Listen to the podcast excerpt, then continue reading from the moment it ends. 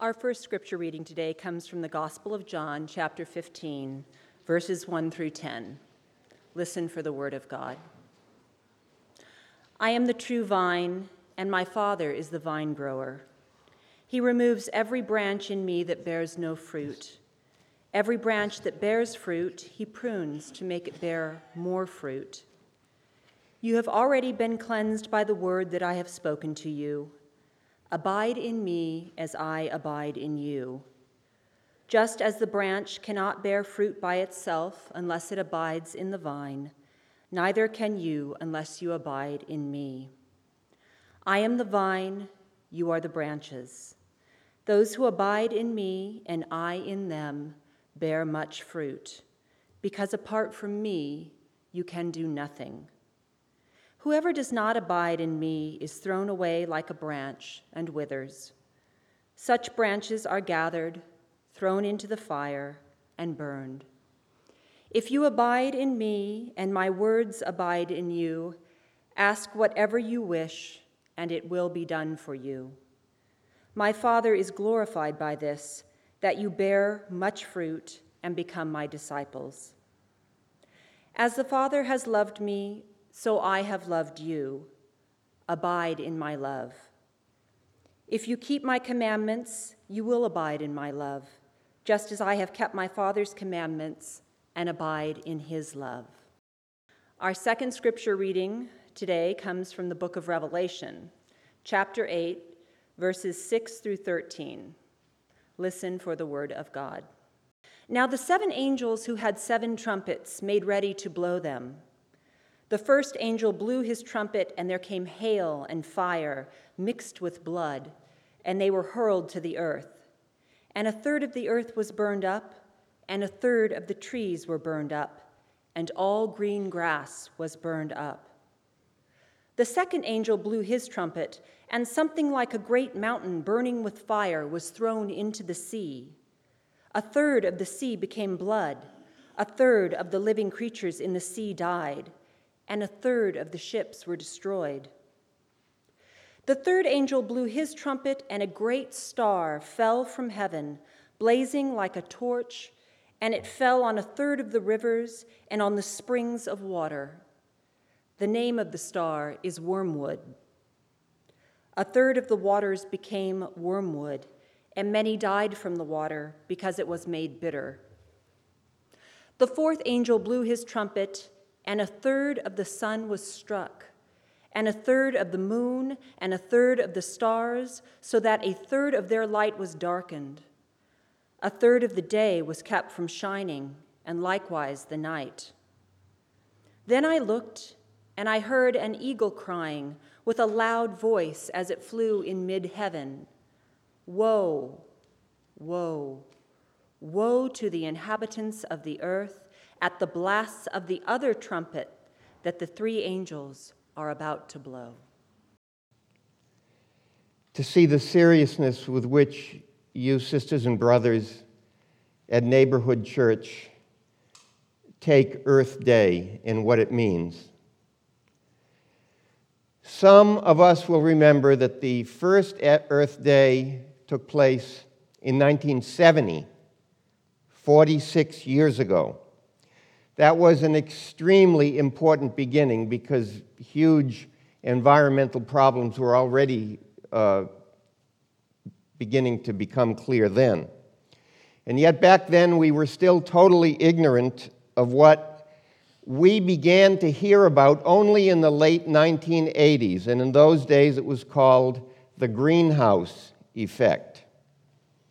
Later, the same phenomenon was started to be called global warming. Now, in 2016, thankfully, thank God, we have the nations of the world, I think it's 150 or so, coming together in the Paris Accord to respond to and meet and resolve the climate crisis. And hopefully, this will go way beyond they're signing the paper. The climate crisis, it's the biggest, the greatest crisis, I believe, to come along in the whole history of human beings on planet Earth. It's also the first crisis to involve the whole human race simultaneously. There are different kinds of weather on Earth at any given time, as you know, but there's only one climate because there's only one atmosphere. I remember reading when I was very young every, that every time you and I take a breath, we are breathing in several hundred atoms, which at one point or another in his life, Leonardo da Vinci breathed out.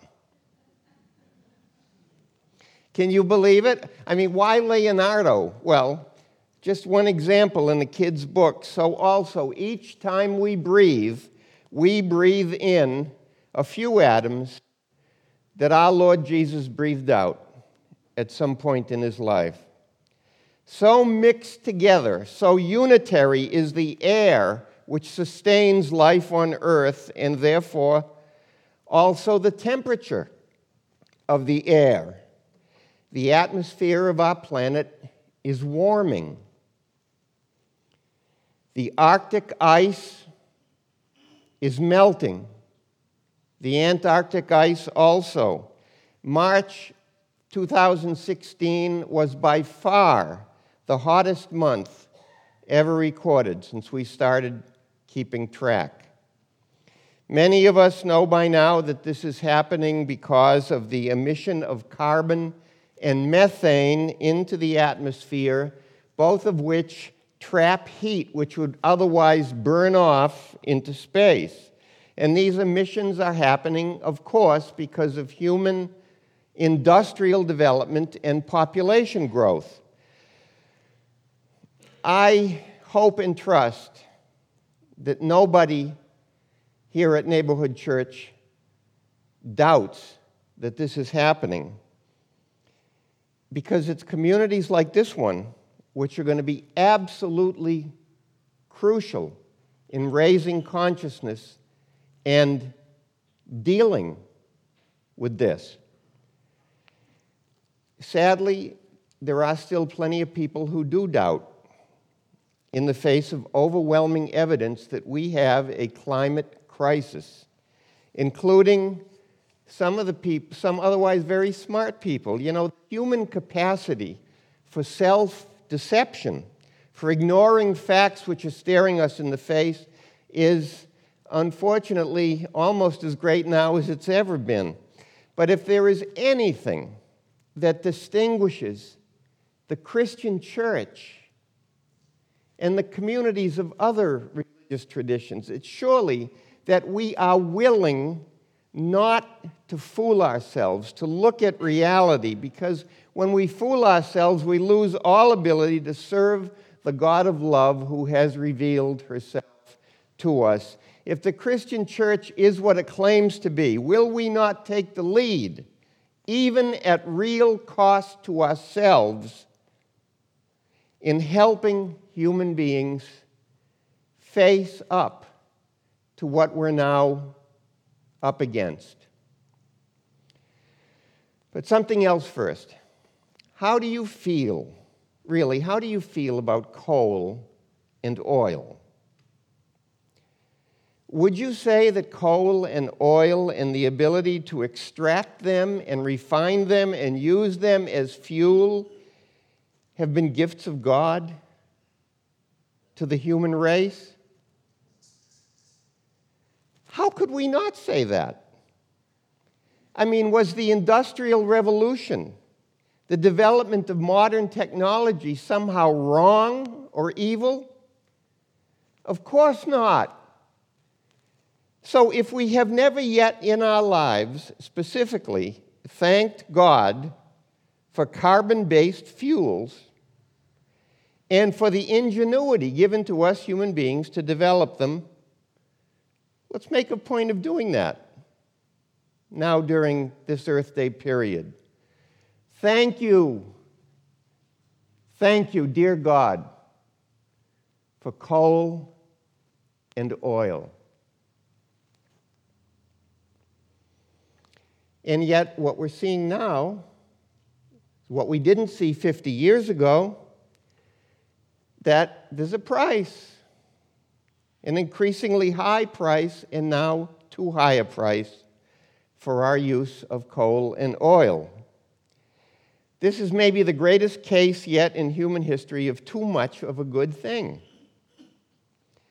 You know that the Bible praises wine. I love a glass of wine in the evening, sometimes two. Jesus turned water into wine.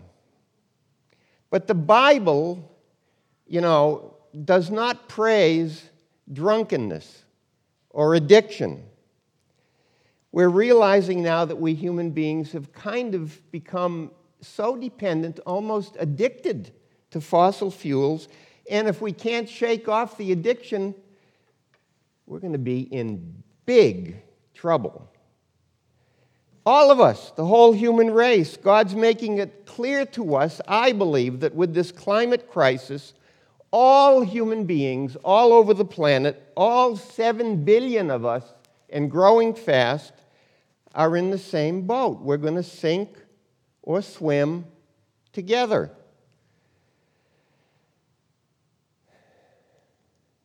God.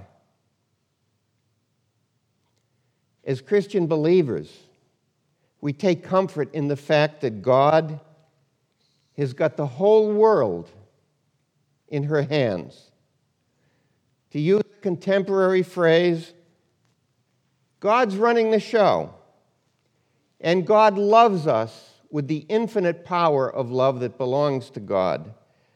But we also know, don't we, that this doesn't mean that we human beings are excused from our responsibility, our responsibility to God, to one another, and now to all living creatures,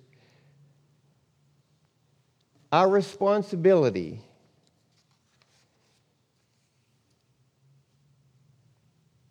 to the whole profoundly interconnected web of life to make sure that the climate on which all of us equally depend does not become support, unable to support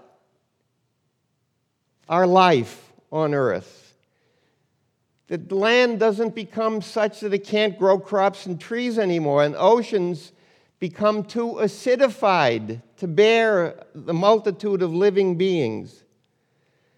You know, other countries, poorer countries than ours, and Syria is a very good example, may be adversely affected by global warming sooner than we are here.